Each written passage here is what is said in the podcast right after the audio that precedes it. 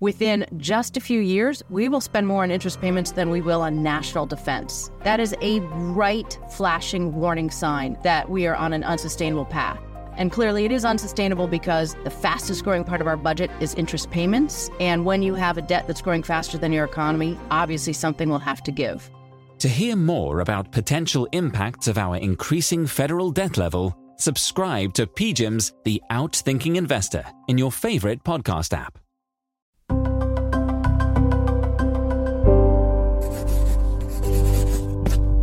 Pushkin. Hey, listeners, today we have a special episode of Unhedged. We've got a conversation with the FT's Jonathan Guthrie. Jonathan is the head of Lex, the FT's distinctive column on companies and markets. He is retiring at the end of this year after 31 years at the FT and 37 in financial journalism. I'm reporter Ethan Wu here in the New York studio, joined by the man himself, Jonathan Guthrie in London. Hi. And also from New York, but not in the studio, one Robert Armstrong, who, you know, for listeners, I know it's not a visual medium, but in our video call here, uh, Rob is named Guthrie Stan Account. Welcome, Rob. What's going on?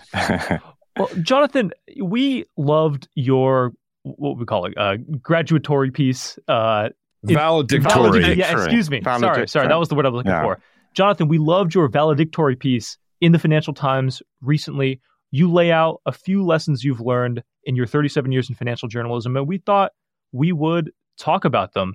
Some of these are, you know, lessons that are learned just through experience, and you know, I, I think it starts and personal top. pain, Ethan, and personal misery and personal pain yes. as well. you start here, speaking of pain, with market crashes, and you make the point that individual incentives that's a recipe for instability. Absolutely so. And one of the things that I suppose I've struggled with a bit is the question that's often asked why did nobody see this coming? And indeed, why has no one learnt the lessons of the past? And I don't think there's much incentive to learn the lessons of the past. If you think about it at a personal level, if you can make bonuses on a yearly basis that essentially crystallize asset price inflation, then that's not a bad business to be in. You might have a rough year or two, but you come away with quite a lot of wealth. That, of course, is not really socially particularly beneficial because the crashes that are an inevitable part of that hurt a lot of people across society. But uh, don't haven't we spent the last at least 20 years trying to figure out incentive structures that give executives more skin in the game, clawbacks, yeah, stock comp, etc., so that people have a long term connection to the businesses they run. That that's all designed to reduce volatility. Yeah. So does it work, Rob?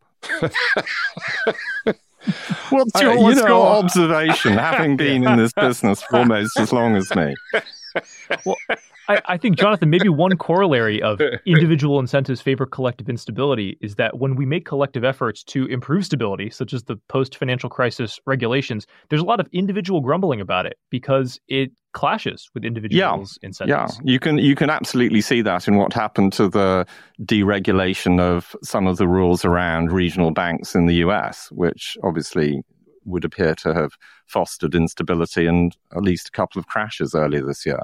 Absolutely right. Jonathan, the second lesson that you leave us in your column is you don't hear the whistle of the bullet that hits you, meaning usually when there's a crisis, it's the one that you don't foresee. If something is foreseen, usually it doesn't become a major crisis. I think that's probably true because people do fret about particular situations that they think could go wrong. So one of the kind of popular beliefs is that there's a willful blindness to possible threats to markets. It's a kind of idea of keep dancing while the punch bowl is going round. But of course, all the market strategists are thinking all the time about threats to the financial system, threats to stability. The problem is that if you have factored those into your thinking, they're probably a bit less likely to happen, so something else will go wrong. I mean, before the great financial crisis, some of the strategists I talked to were quite worried about the Asian carry trade. And it's true, it yeah. was a highly speculative activity and a lot of leverage money was going into it, and it could easily have gone wrong.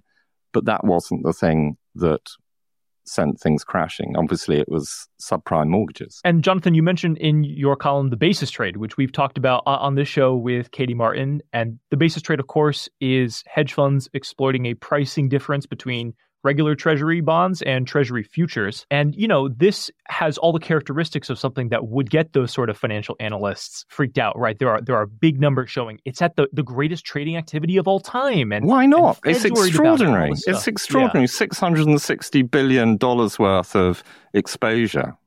Incredible. Well, you think it, it probably can't crash the financial system for exactly the reason that you just laid out that everybody's looking at this, including us. On if if yeah. we on this show are talking about it, it probably can't become a crisis. What I can tell you, Ethan, is I'm going to make an absolute bet here and now that the basis trade isn't going to crash the world financial system. And mm. then I'm going to retire on December the 31st. and I'm going to leave the Financial Times and I will have absolutely no accountability for my prediction whatsoever. I swear to God, Jonathan, I will come to your house. I will doorstep you with a microphone. Well, you know what? The, the other people standing on my doorstep are going to have to make space for you because there's already a bit of a queue. For some, uh, because the reality is, you will know, Rob and Ethan, that if you are a commentator on finance, you're basically a predictionist, and a proportion mm. of your bets are going to go quite badly wrong.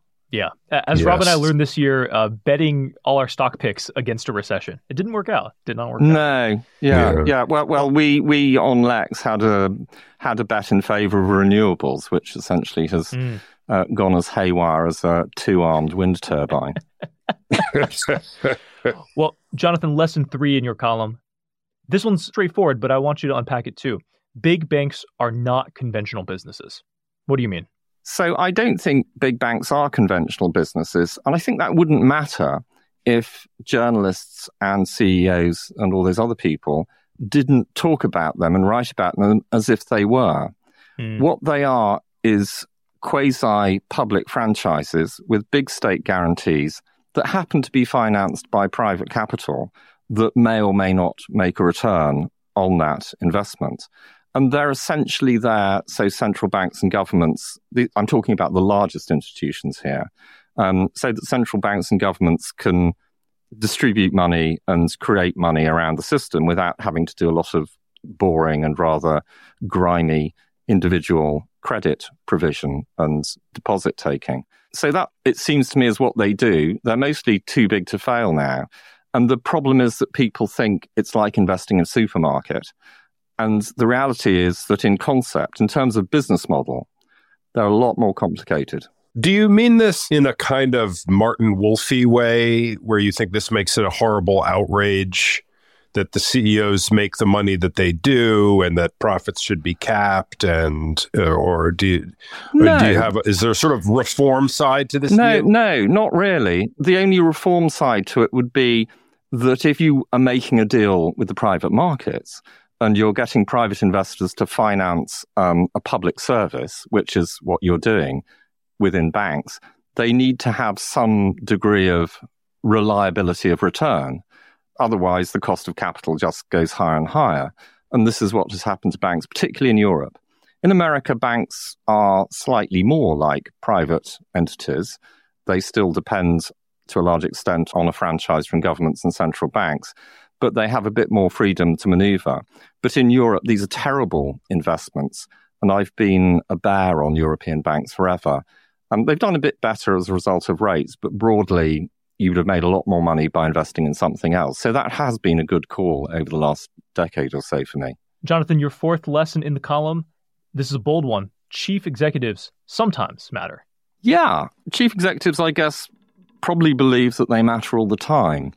But I think the reality is that in these, in very large, mature, steady state businesses, they just keep on flying. It's a bit like if the pilot falls asleep, there's, there's almost an autopilot function. Yeah. Divisional chief executives generally know what they're doing. Members of staff know what they're doing. So observably in businesses where a chief executive leaves for some reason and there's an interregnum, it doesn't really make much difference to trading results the reason that investors are willing to pay quite a lot of money for chief executives is essentially an insurance policy in case they're important. Let me give you an opportunity to settle some scores here, Jonathan. Looking back over your decades of service, are there kind of great examples of leadership in crisis or its absence that spring immediately to mind? Uh, you can and probably name names of the successful ones. You can give a kind of witty cover names to the uh, less competent ones. You're worrying me now because you'll make me think I'm going to sort of perpetrate all terrible libels, but of course you can cut them out. I mean, I think, yeah, I think that Bob Diamond was an example of a damaging chief executive at Barclays because he was very much the investment banker to his toes and he took a lot of risk and then he wasn't really willing to take responsibility for them when it all went wrong. Probably the chief executive I have admired most, or at least one of them, was a man called Richard Cousins, who nobody will have heard of, I suspect. Richard was the chief executive of Compass, which is a rather boring, steady state, large caterer that has just grown and grown and grown. Caterer, wow. A caterer, exactly. Contract caterer, restaurants and things like that. And he just set very clear expectations in terms of cost, behavior, and management. And he led his team by example, and the business just grew steadily on the whole. And very sadly, he died with his entire family in a plane crash on a leisure flight in Australia a few years wow. ago. So Horrible. I always remember Richard because he, he actually didn't like journalists very much. He got on all right with me, but he wasn't much about signaling or about public performance, I think. He just got on with it. He just got on with it. He set the tone and he didn't do big destructive deals. Lastly, Jonathan, and this one might take a, a tad bit of explanation. You say stock analysts are hedgehogs, you know, an animal with a, a single conceptual framework for the world rather than foxes, uh, an animal with, with, with many ways of looking at it. You're known for your nature writing. I mean, break that down. Stock analysts are hedgehogs, not foxes. So, this was a definition that came from a writer called Isaiah Berlin, and he was adapting an earlier one, which had come from a, I think, from a Greek philosopher. And the idea really was that hedgehogs had a single conceptual framework for the world, and foxes were able to dot about and grab different concepts. You know, one, one day they might be a Marxist economist. The next, they might be, you know, a theologian or a, so a political na- analyst. And of course, all of us, we tend to talk to analysts quite a lot, equity analysts, market strategists, people like that. Super smart people often, much smarter than me, a lot of them. But I do feel that they suffer from a kind of perceptual narrowing. Very often they have a model either for companies that they cover or whole economies. And they're very, very tied up in that. They're trying to make the numbers work. They're trying to predict what's going to happen. And they tend to miss out on things. They tend not to spot left field issues. They are much more driven by numbers they feel they can quantify accurately than factors that may not be quantifiable or involve a very wide range. So, an example of that would be when a company has a liability, they tend to underestimate it. Anything from Deepwater Horizon to BP to Philips' problem with sleep apnea advice, they start off with very low numbers. And then you watch it go up and up and up. so I, I think what I've learned is that don't try to be too precise in mathematical modeling of the world because the world isn't susceptible to it. All right.